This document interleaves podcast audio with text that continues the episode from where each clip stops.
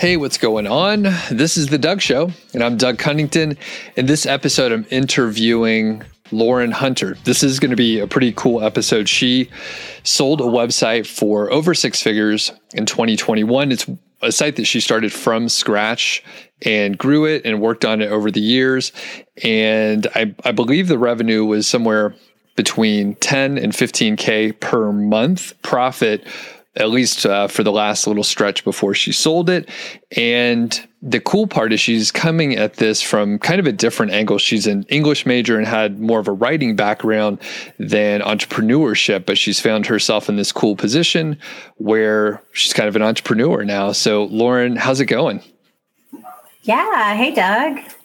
Thanks so much for having me on your show. I'm a huge fan been dialed into your your everything you do for a few years now, and so I appreciate that. Thanks so much for man being there to educate us and challenge us. It's really awesome. Well, thank you. I'm excited to chat with you and hear your story. So, I I want to jump into some of the results first and then we'll back into your story a little bit. So you you sold the site, and I'm I'm curious if you can share any more details about how much you sold it. Um, mm-hmm. You could tell us uh, what broker you used if you did use one, and uh, a couple of the other details around it. And I'll ask a couple others as, as we go. So yeah, what can you share about actually selling yeah, the site? Sure thing.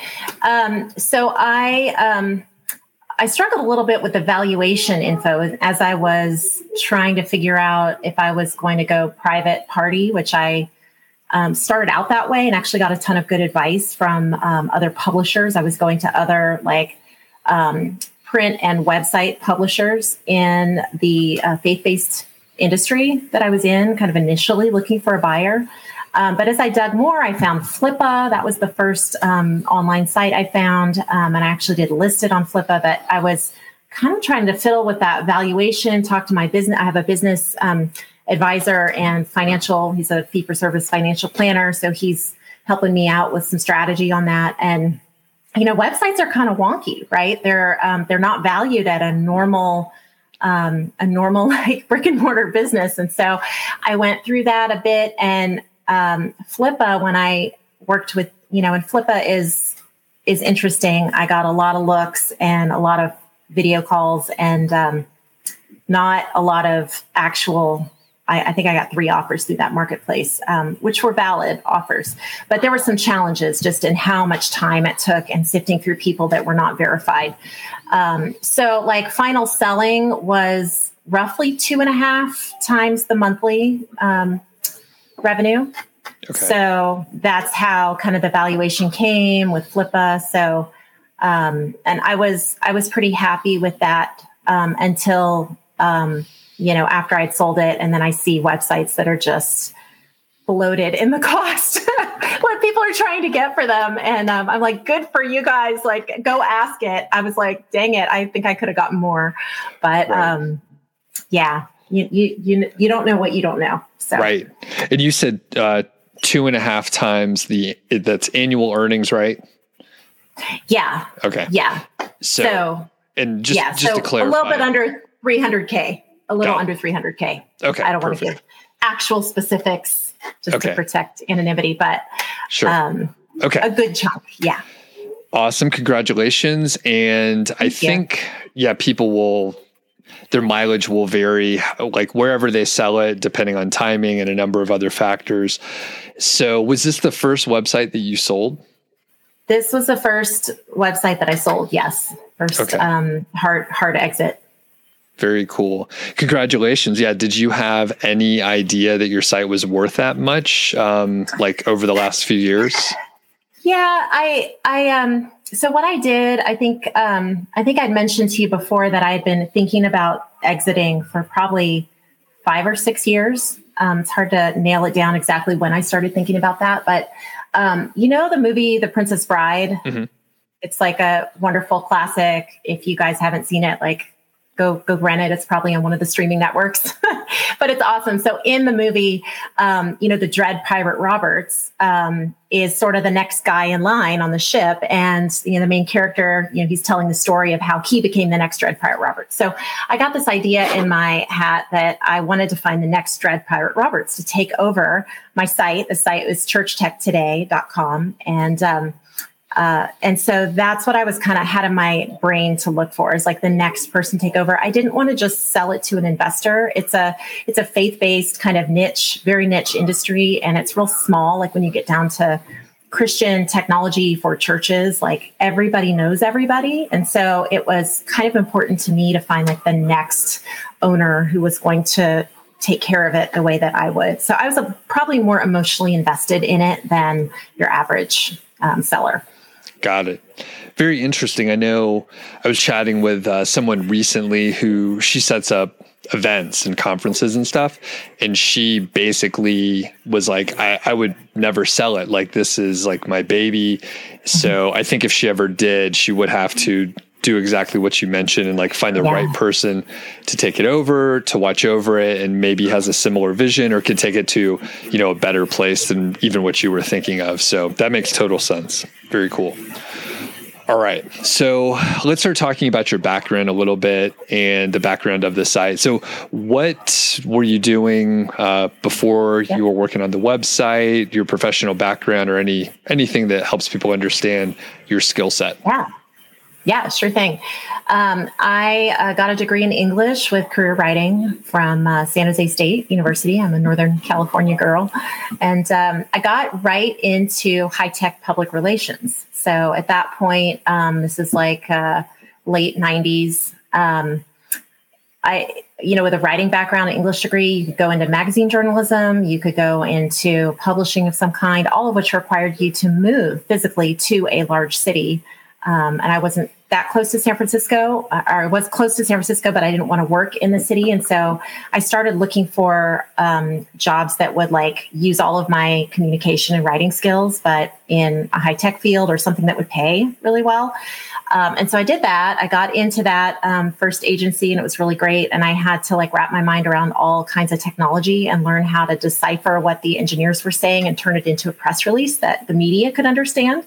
So I got really good at like hearing the, you know, I was working with CEOs and like lead engineers and people like that to understand their technology. And then you know that's what pr people do they like get it enough to be able to put it in layman's terms um, and communicate that to you know pc magazine and um, new york times and all of the big publications um, and so I used all of that, um, ended up um, applying and getting a PR manager job at a company called Christianity.com, um, which was uh, it, now it's owned by Salem Media, which is a, another media company.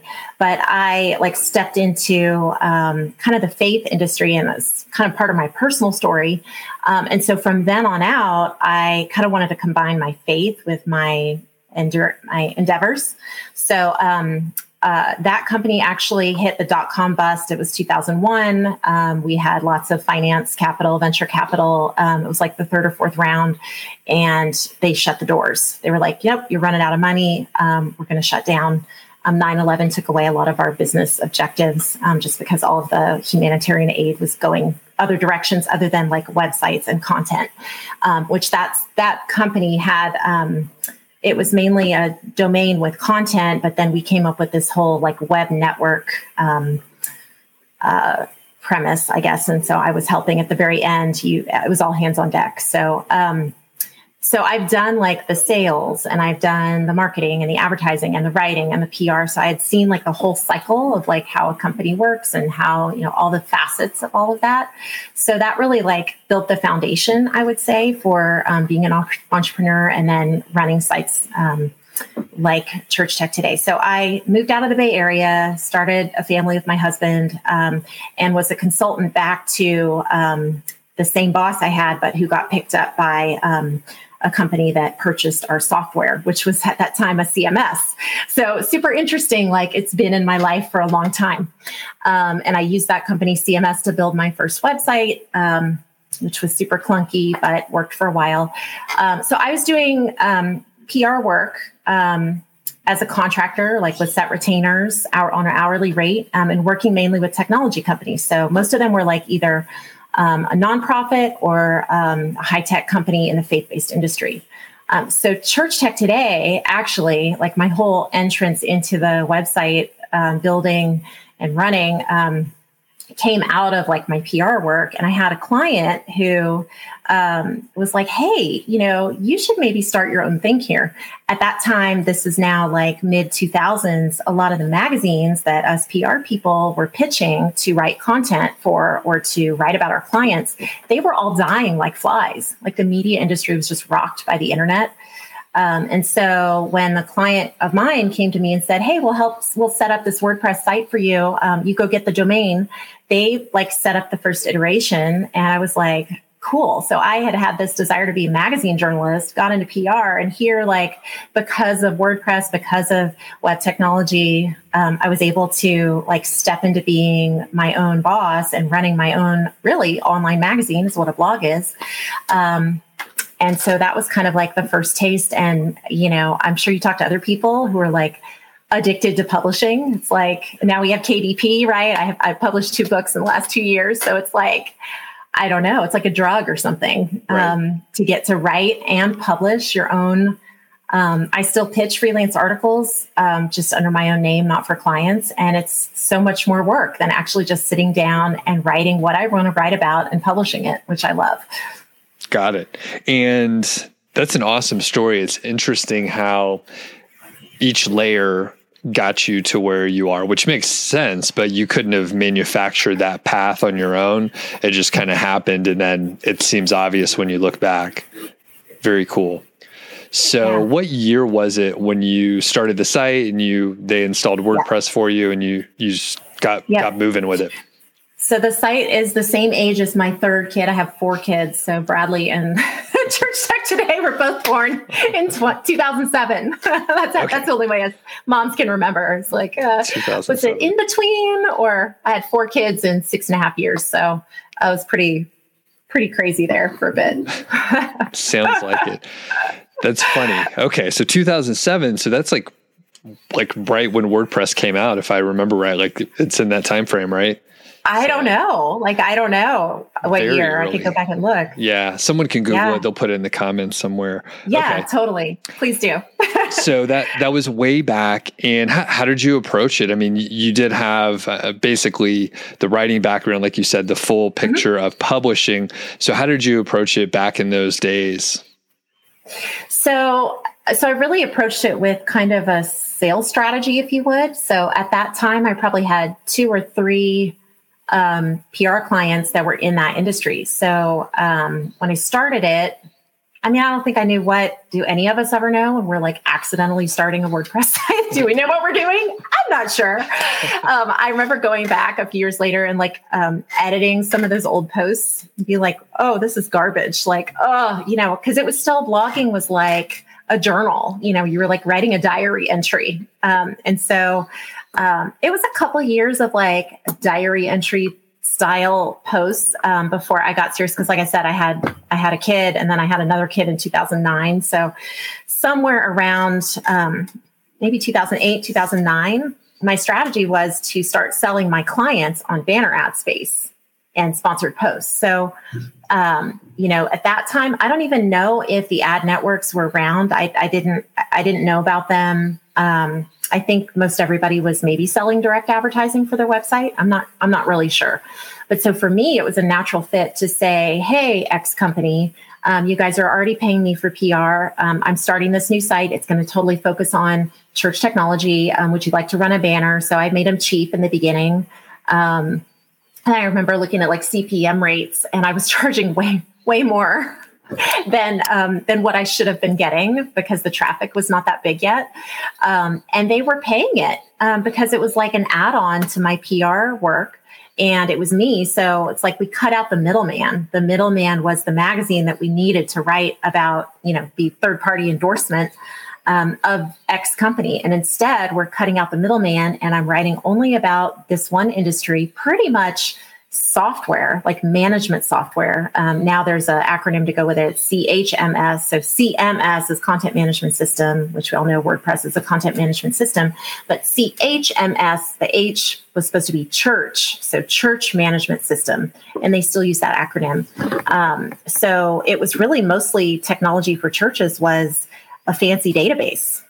It's like a database for your church membership. And as the years went by, um, the software went from being um, uh, disk, you know, CDs that you would put in your computer, like the old, you know, Windows that you would get, um, to being in the cloud. So I like followed all these companies as they took their desktop products and turned them into cloud based software. So that whole migration and shift was like you know people couldn't understand it. So i did a lot of explaining a lot of article writing about that very process of like now you don't have to you know and then you have the little blue haired old ladies working at churches like what do you mean? I i have to have the software on my desktop. You know what they, you know it's just a total shift. And now thankfully right we don't have to explain that over and over again. We've made it through. So it's a little bit easier now. Yeah it's a little bit easier. So you were essentially working with your your old network, right? For the most part. Yeah, my clients. Yeah. Okay. And yeah, it's it's fascinating because you didn't have like it, there's so many systems that are built out now. So right. back in those days, it's crazy to think, you know, you were I mean, it was an online magazine and you were writing blog posts. Do you happen to remember? I know you won't know it exactly, but what kind of traffic were you getting in the beginning? I know I've heard yeah. if you just had a blog back in the day, like you got traffic because it was novel and people were checking yeah. it out. Yeah. I mean, I, I'm sure I had a few thousand people probably in those first year or two. Um, at the end, um, I mean, during COVID, the numbers the number soared um, because when um, churches were like banned from having services, it's like everybody everybody that had a church that wasn't already online, like they were searching the internet for how to like stream their church services, and so um, we saw a huge traffic spike and a huge Amazon affil- uh, associates like boom, it was like quadruple the amount of uh, revenue from that. Um, so that was cool, but the numbers were like I don't know, hundred thousand page views, 120,000, maybe like 50,000 users. Um, and that was like at the apex. Um, and then we saw a little bit of a decline. That's also part of the reason why um, I wanted to sell. Like, there's the internal reasons of like, okay, I can't write about church technology for the rest of my life. Like, I can't do it. Um, I've I've already, you know, what it's like when you have a content site and you you go through every category, and you know, by the time you've had it 14 years, you've changed your categories a bunch of times. You've recategorized, you've rewritten, you've updated, you've done the same post like 12 different ways, 12 different times. So, I had done that so much that um, I was like, I can't, I can't I've got to be able to write about something new. And um, so I felt that internal, but then externally, like um, the stats, I could tell that the the page views were like kind of topping off. I could also sense that the advertisers, um, typically what some of the advertisers will do, and there's bigger companies now that are owned by like Subsplash and some of the other ones, they're like big uh, publicly traded in Australia, and then they start purchasing um, other companies in the same space. So there was this merger M and A business going on with church tech companies. There's an even bigger um, company called Ministry Brands, and they um, they bought 20 or 25 different small potato mom and pop companies, all of which I had worked with um, on my site. Uh, and they bought them all. So I had a period where I had to like really work hard to get into the right people in that company. And then they would run all the ads. They bought like 80% of my advertising for a couple of years until it stops working because it's the same audience and mostly the same people. And so then they pull their ads. So I could tell like a few relationships were kind of changing. And I'm I'm a highly sensitive person, which I'll talk about when I share a new venture. Um, but what that means is I kind of tend to sense when things are shifting, when things are changing for me and kind of out there, like what's going on in the industry. And so I could just sense the winds changing. And I was like, okay, I think my time here is done. Um, Got it. Yeah. Okay. Very, yeah, also very interesting, especially like the span of time that you're talking about as well.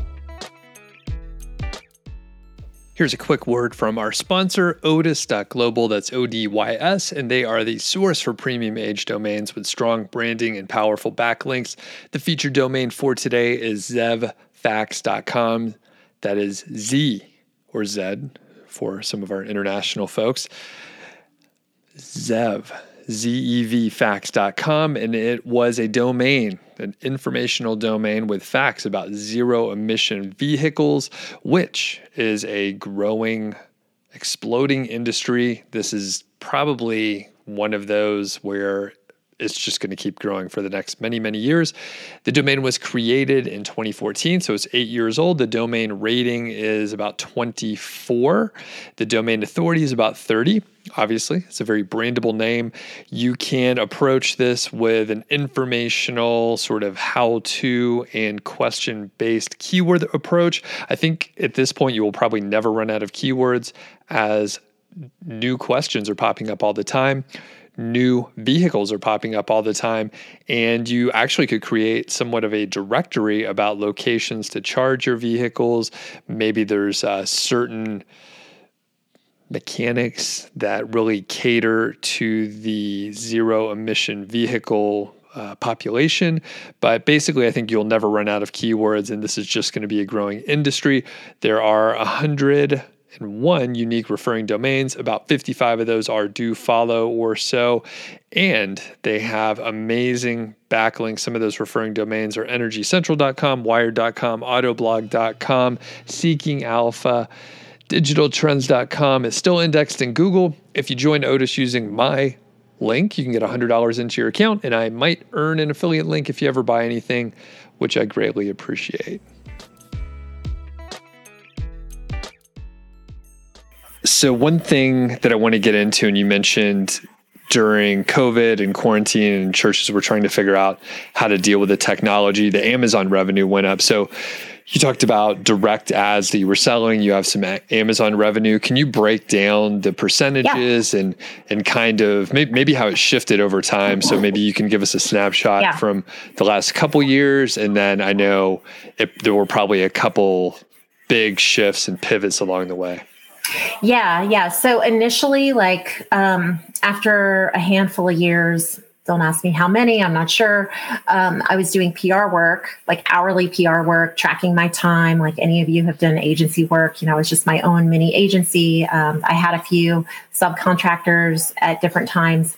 Um, so I was getting burned out doing that um, and just wanted to focus on Church Tech today because I knew that if I split my interests, I wouldn't be able to focus 100% and to really grow it to a point where I could sell it. So, so I ended up tapering off and basically shutting down Lauren Hunter Public Relations, which is my PR um, brand. And so um, that was kind of hard because I had a few clients who were like, "What do you mean? Like you're not, you know?" And so it was like a few that tapered, and I was like, "Okay, I'm crazy. Why am I turning away good money?" But um, I just felt like multiple income streams with one thing would would be better than like splitting myself down the middle. Um, and it and it worked. It worked. Um, so I kind of stopped doing the consulting and um, I just focused on on Church Tech today, so then I could put more energy and effort into being more regular. I'm a super like um, structured, regular, like meat and potatoes kind of kind of person. Like I posted twice, I think initially maybe twice a week for like seven years. You know what I mean? And then I went to three times a week, Monday, Wednesday, Friday for like you know eight years, um, and then I you know, you'd have weeks where you, maybe I get sick or a kid would be sick and I wouldn't post one out of three days. And I started like, huh, I should see if this, this act, do I need to post three times a week? Could I get away with posting two times a week? And I did, I, I, um, trimmed back an article a month. Um, and it didn't affect the traffic. Um, because there have been so many years, right? So many years, so many posts, um, had a bunch of number one, number two, number three results in Google um, for a bunch of the keywords um, that are in that industry, like online giving, um, church management software, things like that. Got it. So in the in the beginning, it was uh, display ads, and then when when you sold it, how much was from Amazon? Did you have any other affiliate yeah. deals? Sorry, back to the original question. Um, so over the years, I put packages together. So I kind of productized the, the advertising, if well. It was also super annoying to have a sponsor come in and only post or only um, pay for like one ad and then one month and then be gone. So somewhere in there, quite a while ago, I kind of changed to um, three months. So, in order to advertise, so as you had more demand and less supply, I made it a little more difficult and would raise prices. So, I typically did like a three month basic banner ad um, was X amount. I think it was $900 or something like that. And it stayed that price for a long time, um, which was higher than what the CPM rate would have been, but it guaranteed a spot for them also, as you know, so many people um, will want to pay for one off sponsored posts on sites that are getting lots of traffic or pay for um, a backlink. So I, I, actually never sold a backlink um, by itself. I'm sort of morally opposed to that. Just on my own site, if I'm trying to buy them, like that does make sense. But for me, for my site, I wanted to make sure that um, I was only working with companies that I really like believed in what they did. I looked at their software, I vetted them. So, um, so for a lot of years, I'd have recurring clients who would keep their banners in for years at a time. Um, so, in essence, it sort of took the place of the consulting clients because they were paying you know, $300 a month for a banner ad for like 18 months straight until their budget changed. Um, and then I put another package together where it would have three banner ads. Um, so there were um, like a leaderboard, a big square, and a small square.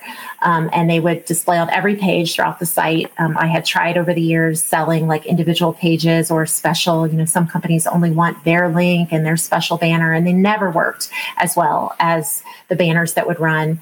I also limited the size um, or the number of sponsors. So, you know, I would have like six or eight sponsors at a time. Um, so those banners would be getting enough airtime on the site.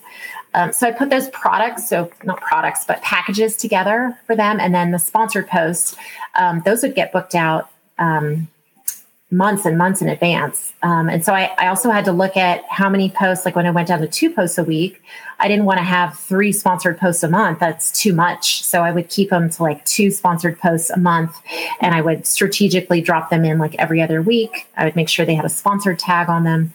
Um, and then I mean, that's a whole nother ball of wax is like poorly written sponsored posts. So I had guidelines for the for the um, advertiser. Like, here's how to write a good sponsored post. Here's how many links I allow. Um, and often I would have to like rewrite or redo or you know change their posts pretty significantly, which is kind of a lot of work. It's kind of easier sometimes to write those posts for someone in your own style, which you know how to do, versus have someone who so often I'd ask, you know, have you written a sponsored post before? Could you point me to um, or I go to their blog on their company website and say, hey, this looks good. Could we use this? And we'll rewrite the intro. We'll do a new headline. We'll add new graphics, uh, lipstick on a pig. Um, yeah. And so all of those things. So I, I, I mean, I didn't know any better because that's what I was used to doing was billing clients, working with the, the marketing director, um, selling them on the package, talking about the audience. Um, most of them wanted that personal relationship, like I was their ad manager. Mm-hmm. So that's kind of how I ran it, like a magazine. Um, I think if I'd have done just Google Ads, um, the revenue probably wouldn't have been there because it's such a small niche. If that makes sense. Yep. That totally makes sense. And I kind of like my podcast advertising is a little bit similar, maybe not as much hand holding, but it's, you know, a very specific audience and you spend a lot of time building trust with the audience. So like that relationship is significant and it's really hard to build. So that's probably, I mean, that makes sense to me. So, and I'm curious looking back, so it sounded like there was a pretty high demand for the sponsored post. Is that accurate? Pretty mm-hmm. high demand. Yeah. So would you have been able to raise the prices e- even more than whatever you were charging? It sounds like I maybe probably okay. I probably could have. I mean, I did it incrementally over the years. Like I would just raise it like 50. Like maybe initially the banner was 200 and then it went to 250 and then it went to 300 and I think when I sold it it was at 350 for just this one little 300 by 125 banner ad. But it that banner spot traveled the whole site on every page. Um, and my kids are being loud in the kitchen, and I'm so sorry. I just texted okay. them to go upstairs. Um, so, um, so that banner would sell out pretty quick. Um, um, and there was a shift there with the sponsored posts. Yeah, I don't know what the upper upper ceiling of of paying for sponsored posts would have been.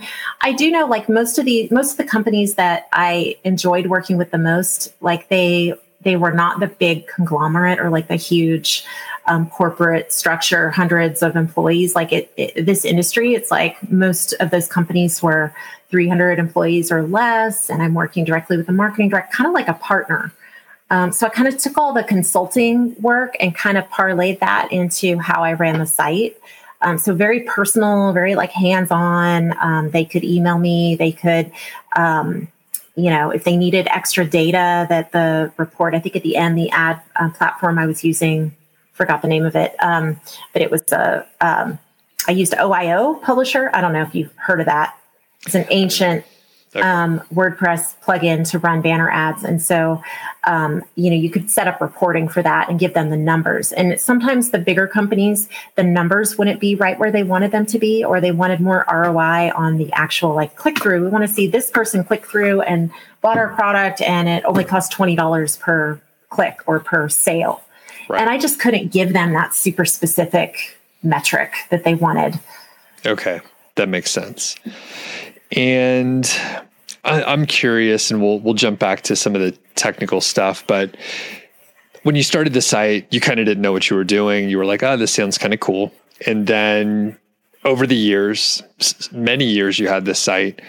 You started leveling up, and you were becoming more successful. Mm-hmm let's talk about imposter syndrome. When did it hit? Do you still have it? Did it make sense? How did you deal with it? I'm sure it came up hmm. because most people, at some point when they are more successful, they're like, I shouldn't be here. Like, how am I able to earn this much from the website? That's funny. Um, uh, well, a tale from the other side would be um, don't think that you're a luxury car person if you have never owned a luxury car. So that's a different story. and I say this because I bought a used Audi after the sale of the website went through because I've always wanted an Audi and I thought they were awesome and wonderful. And it was a total money pit. And in just three months, I sold the Audi at the same auto place I sold, I bought it at and went back to Toyota.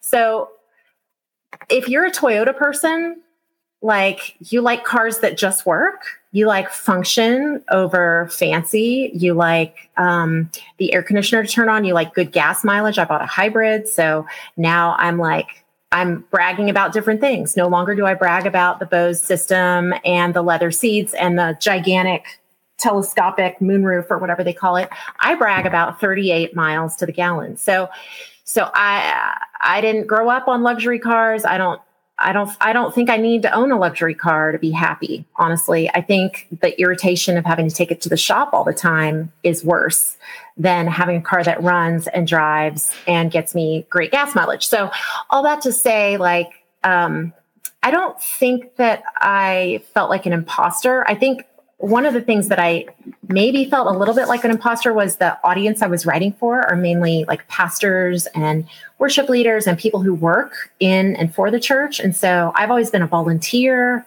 I'm a volunteer um, worship leader. Actually, now I'm actually getting paid for gigs to go to churches and sub for their musicians when they need someone. But for a long time, I just felt like um, I was like a fake a little bit because I didn't have a ministry degree and I didn't, I had never held a job at a church. I only like belonged to a church and like volunteered do stuff, which was like enough to write about it all. Um, and lots of pastor friends to like call up an interview. Like um, when one he, he was like so afraid to post on Facebook. And I'm like, okay, we're getting to, I, am going to interview you. And I did this whole post on um, pastors and Facebook and used a ton of conversation from him to like get real. Like, you know, um, so that was kind of cool. I, I love, like you love interviewing people. It comes through in the way you interview people. Um, I also love to interview people. And so where you might feel like you don't have the real life experience to write about or do whatever you're doing, that's where interviewing somebody is is awesome, and or even like shadow them for a day. And um, so I don't know if that exactly gets at the question, but sure, that does make sense. It sounds like you didn't struggle with it too much overall, um, as far as like the traditional imposter syndrome, but it you you sense something similar uh, and the way you explained it is is perfect. Where you're like, ah, you know, I'm not like on the inside of a church as an employee, but that's the audience. But the skills that you bring to the table, you know, make it fine. Yeah, yeah. I mean, I've been in business for myself since um, 2002. That's when I moved out of the Bay Area and started my PR work. And I mean, I have the usual like backlog of you know, pet sitting businesses and babysitting businesses and, you know, refinishing furniture and things like that, that a lot of people have, you know, like we tried all kinds of different things for something stuck. Um, so, um, no, I mean, it really was satisfying to like go through the process. The um, sales process itself was pretty icky. Um, in the past uh, couple years at the end, I um, was very strategic after getting a lot of different advice and starting to follow you and other people about um, structures, getting myself out of the business, building templates, building style guides. Um, I use a software called CoSchedule, which I'm sure you've heard of. Um, it's it's a fantastic like marketing calendar that's built around WordPress sites. So you can plug your site in, and then you tr- you schedule all of the social media and all the project management to the WordPress or whatever. There's other types of um, calendar items you can put in. Everything from you know email marketing to newsletters. They have they have all of that. But what it forced me to do, I got a virtual assistant um, maybe three years ago. Um, that was the first step of getting myself out of the business. So what I mean by that is in normal brick and mortar businesses. Um, it's really hard to sell a business if you as the owner are doing you know a full-time job's worth of work you just really can't. There because they've got to replace you when they take over the business.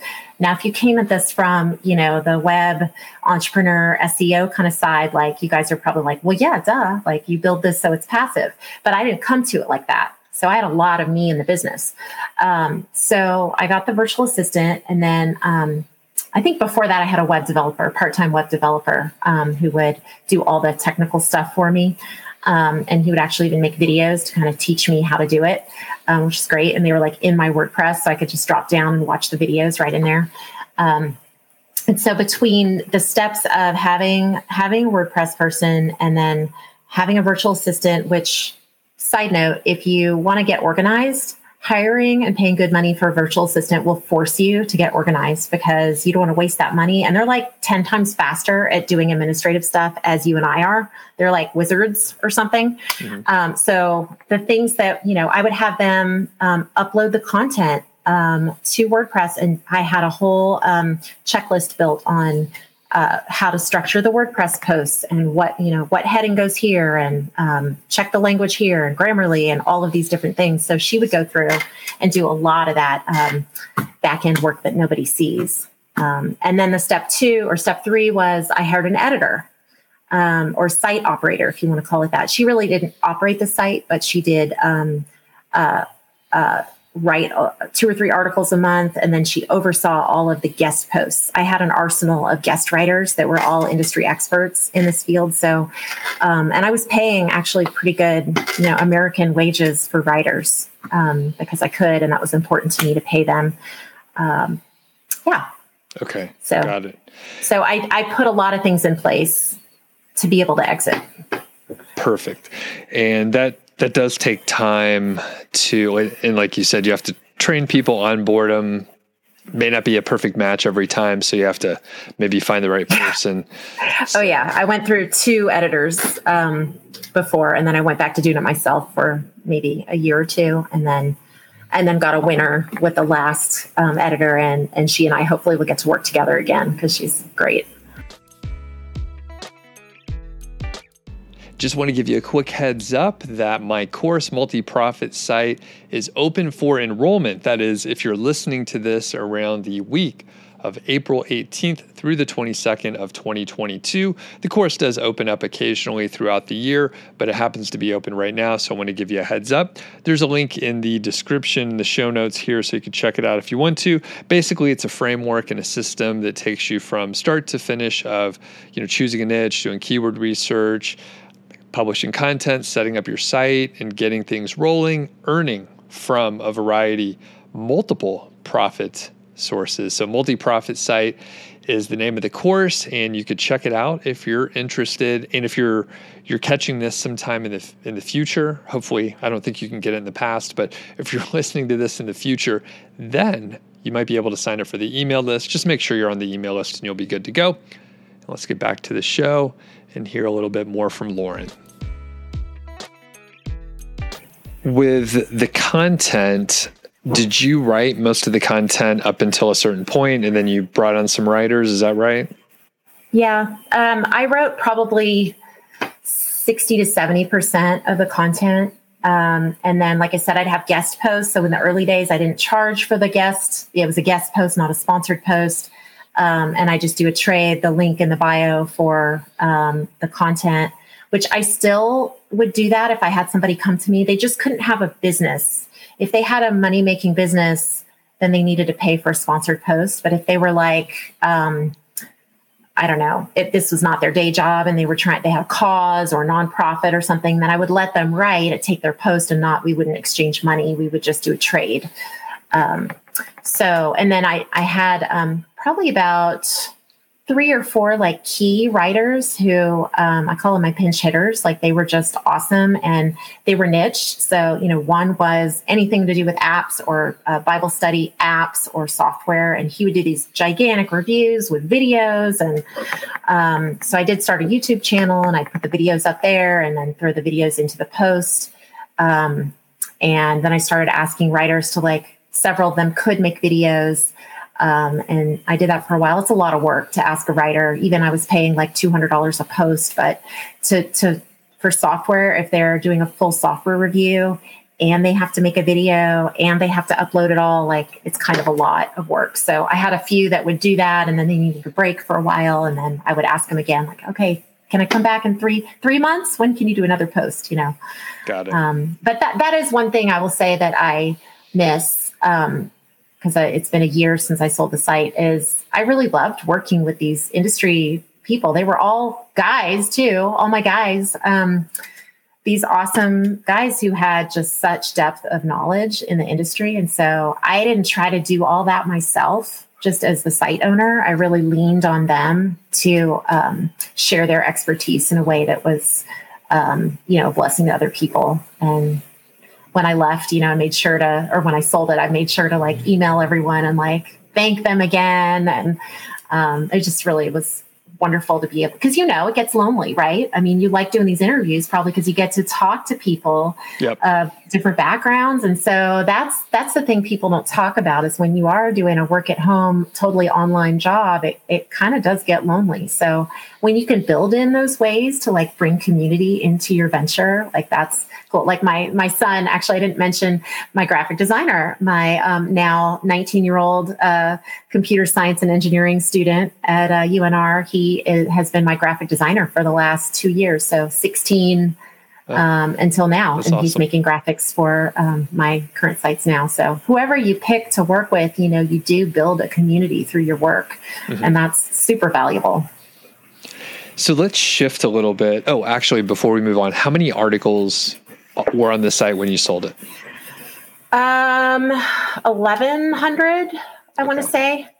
I did. Um, so I I um, ate a smaller fish uh, a few years ago. Um, I bought a site at the time. It was called Christian Media Magazine, and I'd had a relationship with one of the two owners, and they kept calling me to sell their advertising for them um, because once one of the two owners owned a different site, and while I was getting Church Tech Today off the ground, he called and asked if I would sell advertising for his email list, which he had like a thirty thousand person email list and I could sell those emails for 2500 or 3000 per send and he gave me 30%.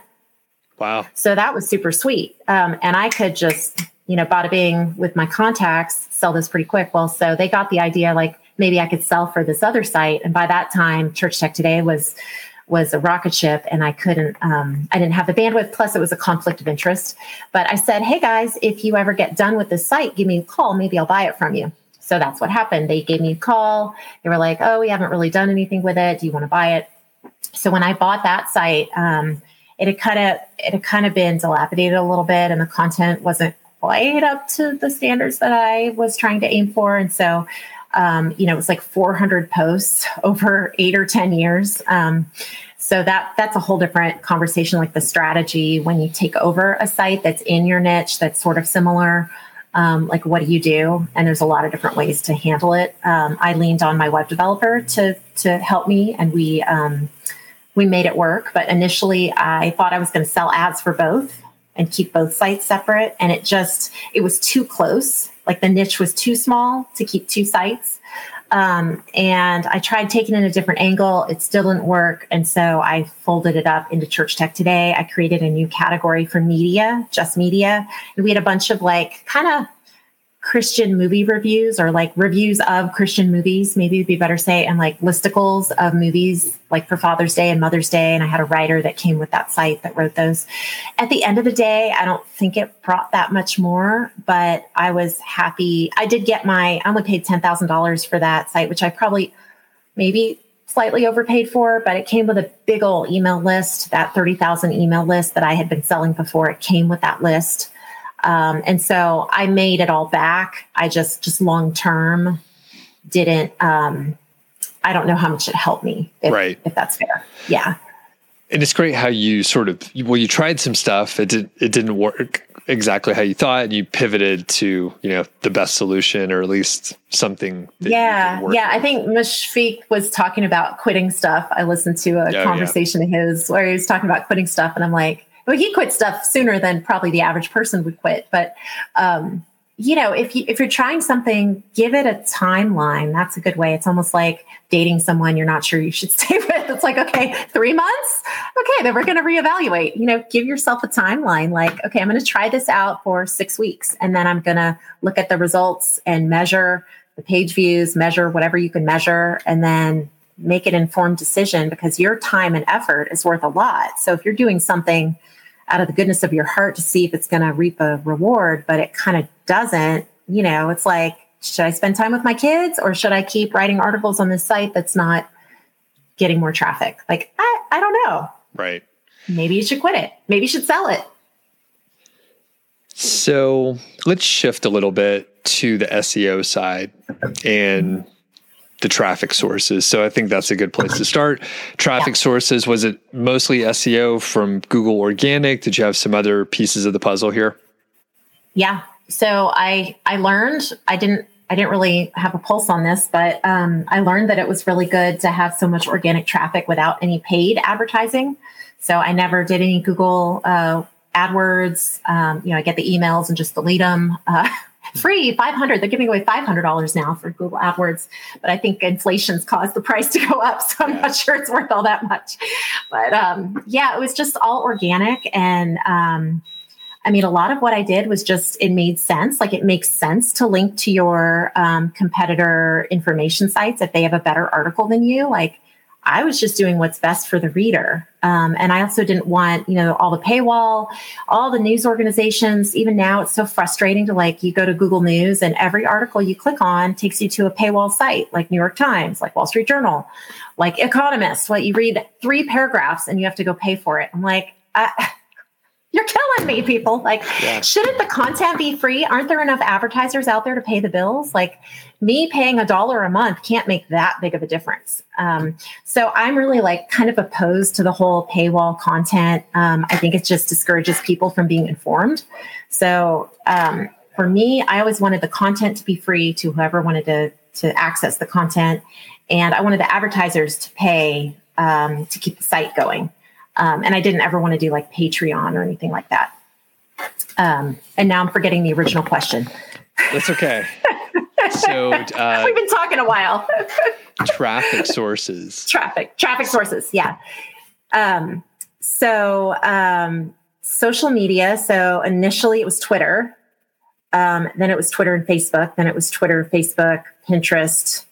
And it was Twitter, Facebook, Pinterest, LinkedIn, Twitter, Facebook, Pinterest, LinkedIn, Instagram. Instagram doesn't do much for traffic, as we all know. It's like, thanks for creating a social media network that is not friendly to um, links, um, which I know they're doing things to drop that now, but right. whatever. Um, Pinterest. Pinterest was like the third traffic source, which was always surprising. Um, but as we know now, it's like not even, con- I mean, I guess it's social media, but it's really like a search engine. Um, I just watched the Pinterest um, for advertisers, like a big webinar, um, which was so cool. So different than any um, webinar I've been to. It was like it was like a dramatic event. Um, but I learned a lot about Pinterest, and that's on my 2022 goal uh, list because I just bought a site that is like personal finance for women. And so um, she grew the audience through Pinterest mainly. And um, I'm going to kind of keep that going and, and test that out. So, yeah, organic traffic was was big, somewhere above 80%. Um, and what else? Uh, the time on the site was, you know, fluctuate two minutes, 30 seconds. I think it was that for a long time. And then it would drop down a little bit and then it would go back up. And okay. Got bounce rate. I was always struggling with the bounce rate, like wanting it to be better, not knowing how to get it better. Right. Um, That's a tough one. People have short attention spans. That's what I came to realize. so, and just to quickly summarize, so about 80% organic traffic and then a spread between like Facebook and Twitter and maybe Pinterest for the rest yeah. of the yeah. 20%. Okay. Great. And then, and then referrals. There were a few, a few sites that had uh, links back to us that I didn't even initiate. They just linked to us. So as your site gets bigger and like more known in an industry, you'll find that people naturally start linking to your stuff and so that's also pretty cool. Like you don't have to do it all yourself. Like it takes on a life of its own. Um, or at least that's what I found out. Right. Makes sense. So let's see here. We talked about SEO a little bit, but we didn't talk about keywords yet. And I'm sure yeah. in the early years, I bet there were hardly any tools for you to use and you weren't even thinking about keywords at all. So, yeah. when did you start thinking about keywords, and then what was your approach? Yeah, I think because of my um, PR background, so I don't know, maybe maybe my brain just works that way. But I was trying, always trying. Even then, like we're talking writing a press release in Microsoft Word. The goal is to get the most valuable and the most important words into the headline or the title because um, you know, at the time, like uh, all the news agencies, you put your put your release over like PR Newswire or Business Wire, and so a lot of reporters they're scanning the headlines. So, um, you know, that's that's where I brought it from. Was like, what are the most valuable, most important keywords that are going to um, get across the most clear message, the most efficiently, and these are the words you're going to put in a press release title. So that carried over for me just in that like native training um, into blog posts because in the title it's the same thing although it's you know google bots that are searching for that information instead of a human. Um, so i would always try to get um, uh, you know if you're talking about giving like online giving is the best set of the best keywords for online giving. Now there's a bunch of rearranged substitutes like church giving um, digital giving app giving giving on an app. You know, there's all those different configurations, but the top, the top search keyword was always online giving. So, um, all the different articles over the years, we would try to, um, I boiled them down. I had more categories at one time, but four, you know, we'd have four main categories and then a few subs in each category. So, really, like every article, if it was about that topic, if it's about mobile, something with mobile, it always has to have mobile in the title somewhere. Is it a mobile app? Is it a mobile game? Is it a mobile device? Um, so it's just really using like i guess organizational strategy for me anyway it just made sense um, and what would happen is like the accidental accidental seo you know it's like oh oh, it's ranking for that. Oh, and I do a little search. I'm like, oh, it's at number three. Like, how did I do that? You know? And so, so it's just funny because now there's all these like AI content engines and like all of these SEO tools, and I didn't use any of that stuff. Um, when all the SEO kind of, I don't remember what year it was, a while ago. Um, remember where like you were generating content or, or you get this um, you know, you should have eight to 10 uses of your keyword phrase throughout the article. And it was like a robot wrote it, you know, and I yep. was like, no, that is ridiculous. Like, no, don't need to use that.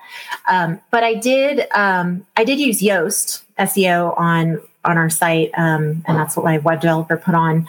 Um, and then um, you know, but it was pretty primitive back then. It didn't have a lot of bells and whistles. Um, and now I have pledged my allegiance to Rank Math. I love Rank Math. I um, I use it on every post. This site that I just purchased, which I used this podcast recording as my deadline to go through all of the content. So as of today, I purchased. I got the keys like Sunday and went through all the content. Put Rank Math on there all the keywords, all the tweaks, and the better images. And um, there's some issues with the URLs because they shortened a few URLs. But um, you know, there's so many tools now that kind of take the take the intelligence out of it, so to speak. But I just I guess for your listeners or watchers, you know, like trust your gut on this. You know, if you're writing about something that you know or that you have enough invested in, like you're going to know what the best keyword is. Um, and and stick with that. And if it works then do it again five different ways different kinds of article different kind of content and don't just say it in a different way. You've got to provide value in your content. It can't be garbage. Um, so i'm really morally opposed to like garbage content. Can you yeah, tell? A little. Well it makes sense as a you know an english major and you know writing's at your core. So it does make sense that you yeah. would not want to see garbage content out there so a couple things. One, um, you don't have to answer this now, but maybe towards the end of the interview, which we are coming towards the end here, we could talk for many more hours and maybe we'll bring you back for round two because we're barely sure. scratching the surface, I feel. But yeah. what would the headline be? Well, would you recommend for this interview, this episode? So you can think about it. If you know it by the time we stop recording, you let me know. If not, email. Me. Are you asking me. me. to do your work for you? Is that, that what you're asking me to do? Literally, yes. I was like, she'll do a better job than I That's will. hilarious. That's so, awesome. So think about it. If you don't know it by the end, okay. that's okay. But okay. it's due in like a week. So just You have a deadline. Okay, professor, I'm going to put it on my schedule. so we're going to shift gears uh, kind of in a big, big way here. So, you know, you and I were chatting before we started recording, and I, I don't think anyone would be surprised if we said there's a lot of males in the sort of internet marketing space, especially like people like me that create content. And there's not as many women. I do try to interview um, women and just uh, diverse backgrounds. It doesn't matter matter to me. I just want to bring good stories out. But um, what has it been like working in such an industry? Do you have any observations or anything you want to share? Mm-hmm. Yeah, um, it's an interesting question.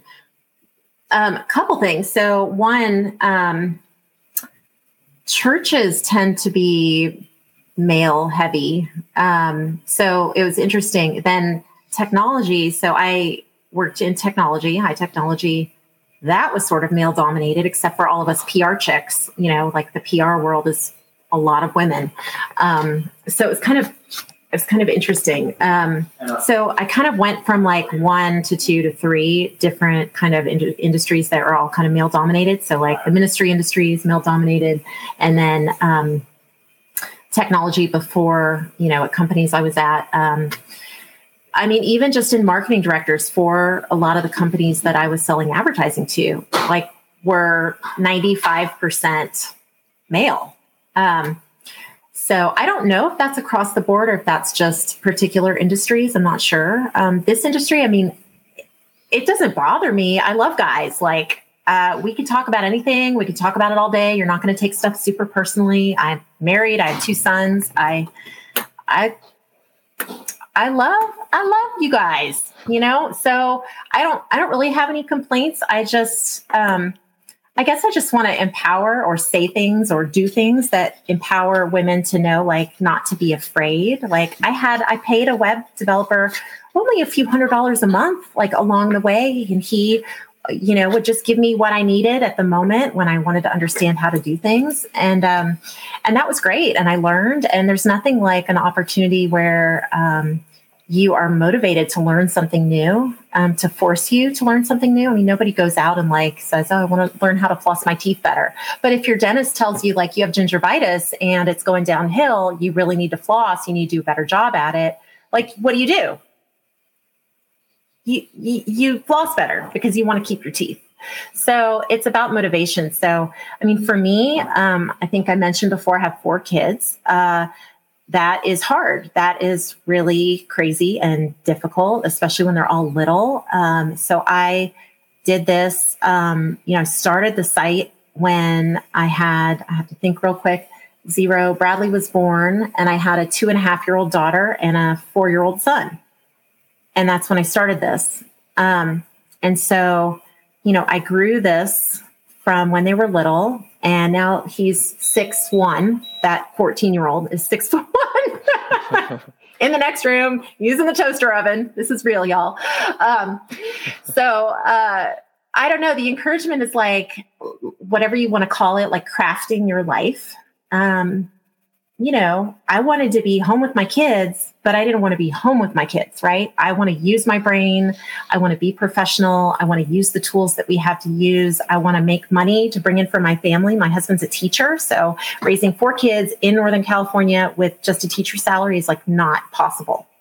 Um, and so, you know, at the end, when I sold the site, I had the system and the people, and I had it dialed in to where I was really only working like five hours or less. And really, I'm answering emails, which I'm answering my VA when she has questions about stuff, and occasionally selling ad space, um, which I kind of did batch style, like every every three months, sell heavy for a week, and then book everybody, and then just you're doing follow up. So so the whole like crafting your lifestyle, like that is super, super reality. Like that's a reality for me. And I'm doing it again now with some other sites. Plus, I published some books um, and doing speaking. And I'm hoping to coach um, other moms like me who need, you know, like 10 years younger, 15 years younger. And they're wondering, like, how do I give my family everything I want to give them?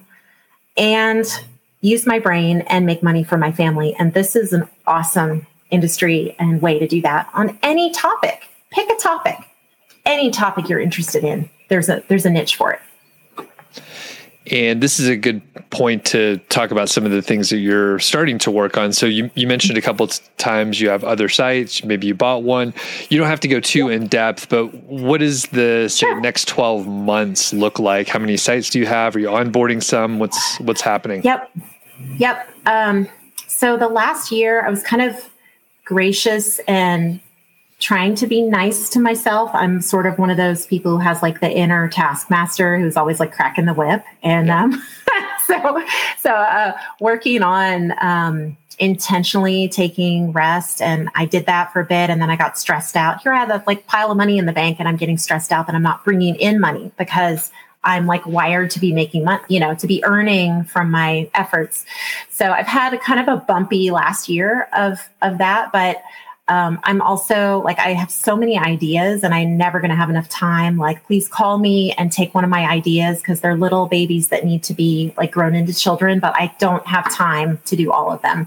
Um, so I always tell my friends, like, do you need an idea for a business? Because I have a whole folder, an Evernote folder full of them. If you would like an idea, come pick. Um, so anyway, uh, over the years, I, um, ha- I have, I, I write outside of this market um, you know, on all different topics like ministry and uh, motherhood and faith and growth. And, you know, I'm a perpetual nonfiction um, business book junkie. So I've done book reviews and things like that. So um, I have a spreadsheet with niche content uh, sites that I um, wanted to start or you know pick from a hat which site am i going to start but i did i did start um, hspjourney.com um, I don't know how many months ago, six months ago, maybe. It's um, so that one is highly sensitive person, which is a trait that was discovered by a psychologist, Elaine Aron, in the 90s. I think her book was published in the 90s, Highly Sensitive Person. Um, and so I didn't discover that until like five years ago. And when I read her book, I was like, what? This is crazy. This is so me. Um, and there's kind of like a movement of that kind of in the wellness psychology space. So I really thought, um, okay, this this would be really great. There's another niche site that's like totally rocking it, highly sensitive refuge, and they're like, I bow down. They're doing awesome. Um, but I really felt like I had my own things to say. So started a site there, and it's it's now getting traffic, and it's um, it's listed. I mean, traffic like you know peanut traffic, but it's not out of the sandbox for sure. Um, and then I just bought another site. Um, my target, cute dog, okay. kind. It's a border collie. Yeah, she woke ah. up from a ah. nap here. So. Aw, I have a I have your dog's cousin, an Australian Shepherd. Oh, nice. Yeah. Um, so I I bought another site that um, I actually got outbid on like three or four other sites that I really wanted. And then this one popped up. I really wanted one in the personal finance kind of for women, but doesn't have to be all for women. Um, and this site popped up. A woman had started it um, eight years ago and just it's just sitting there. It's sitting there. She did all this Pinterest work. So it's got, I don't know, four or 5,000 page views a month to old content that was, you know, eh, so so. Um, and I was like, this is perfect. It's um, uh, earnitsaveit.com. Snappy. Okay. I like the URL.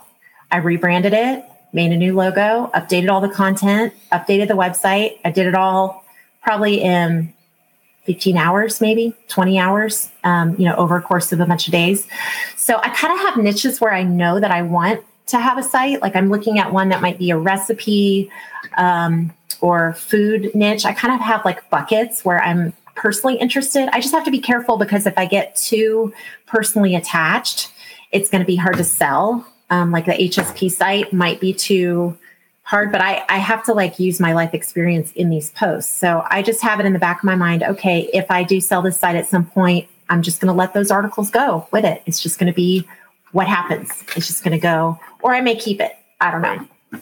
Okay. And I have I have a couple I have I have a couple others that are in half stages, not ready to be sent traffic to yet. But okay. As soon as I get time, I'm going to build those out. Yeah. That's awesome. And I think, um, you know, maybe we'll, we'll, talk afterwards, but the business idea, that could be a good episode if you'll join me back again and we could just, yeah, I mean, like I'd love said, to. You don't have time to do everything and you could donate a business idea, which it's an idea that I, I got from the Tropical MBA podcast. So shout out to those cool. guys there. Oh, that's and, awesome so I think we covered uh, most of everything that we we needed to today. Do you have anything else to add before I, I let people know where they can find you? So yeah, any f- closing thoughts? Any other broad yeah. tips? You you gave so many. Totally. So. Um, so like I I have a tagline that I use on my author website, um, and it's journey together. Um, so I, you know, everything always seems to come back to a journey. So it's like, what's your what's your business journey? What's your entrepreneurial journey? What's your website journey? Like, I, I'm sort of adverse to just doing stuff to make money, and so the the things that turn me off personally are ventures where you're just trying to make a quick buck and it doesn't matter. So like everything that I do, and that's part of like how I'm wired. I like to do stuff that matters. So um, journey that I'm on, like it's cool that we're intersecting here because there's a bigger story, you know? There's a story in what you're doing and how you came to this business and now you're turning around and helping people, which is awesome. So that's impacted me. And I get to now turn around and I want to help other women um, figure out what their journey looks like and achieve their goals. Um, so I just love that concept that we're like all in this together, you know, and I like peace I like harmony. Um, so let's hold hands and sing kumbaya and like help each other.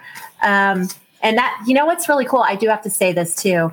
In this niche website community, um, I love it when like you and Mushfiq do the podcast together, or you you go on his show, he comes on your show. I love that because it's like we're on the same team. Like we're all on the same team together and we're championing one another. And everybody, we want everybody to be successful. I don't want to have enemies. So let's all say nice things and be loving toward one another. I, I just love it. So thank you. This beautiful. I get off my soapbox now. Yeah. Where can people find you? Yeah. Um, I'm at laurenhunter.net. L A U R E N H U N T E R dot net. And on all the social media places, um, like LinkedIn is a great one. If you're listening and you want to connect with me, if you're if you're a woman listening and you're at the beginning of this website thing that you started, like please reach out to me. Um, I think I use my middle initial H on LinkedIn, so it's like Lauren H Hunter. Um, but please do send me a message. I'll totally uh, add you to my network and LinkedIn, and we can start a conversation. I'd love to encourage you.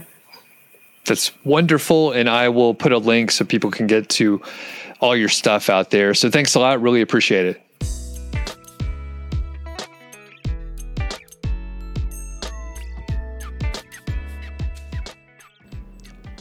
Thanks a lot to Lauren. Really appreciate her taking the time and sharing her story. She has an interesting, you know, path to get to, you know, creating and selling websites and now diving in and doing a little bit more. And well, she learned a lot along the way. So I'm, I'm hoping I can get her back on to share some of her other ideas and that sort of thing. So we'll see how it goes. And don't forget, if you are interested in multi profit site, it is open for enrollment. If you're not on the email list, you should hop on there. It's nichesiteproject.com. Click the green button, enter your name and email, and you'll be good to go. And I've been doing a much better job telling people about uh, Mile High Fi. It's the other podcast I have about personal finance and financial independence. So certainly check it out if you are interested in either one of those topics my friend Carl and I just sit down in the basement here and well we we talk about whatever we want. Sometimes it is extremely related to financial independence and retiring early. Other times it's just things we want to talk about, questions that we have for each other, and then we'll do a little episode about it. So anyway, be sure to subscribe to the podcast, especially if you want to hear more from Lauren in the future. And uh, you know, check out her site. She she mentioned that she uh, is open to connecting with people, so certainly connect with her if you are interested and want to uh, learn a little bit more. So I think that's it for today. Everybody have a great day, and we'll catch you on the next episode.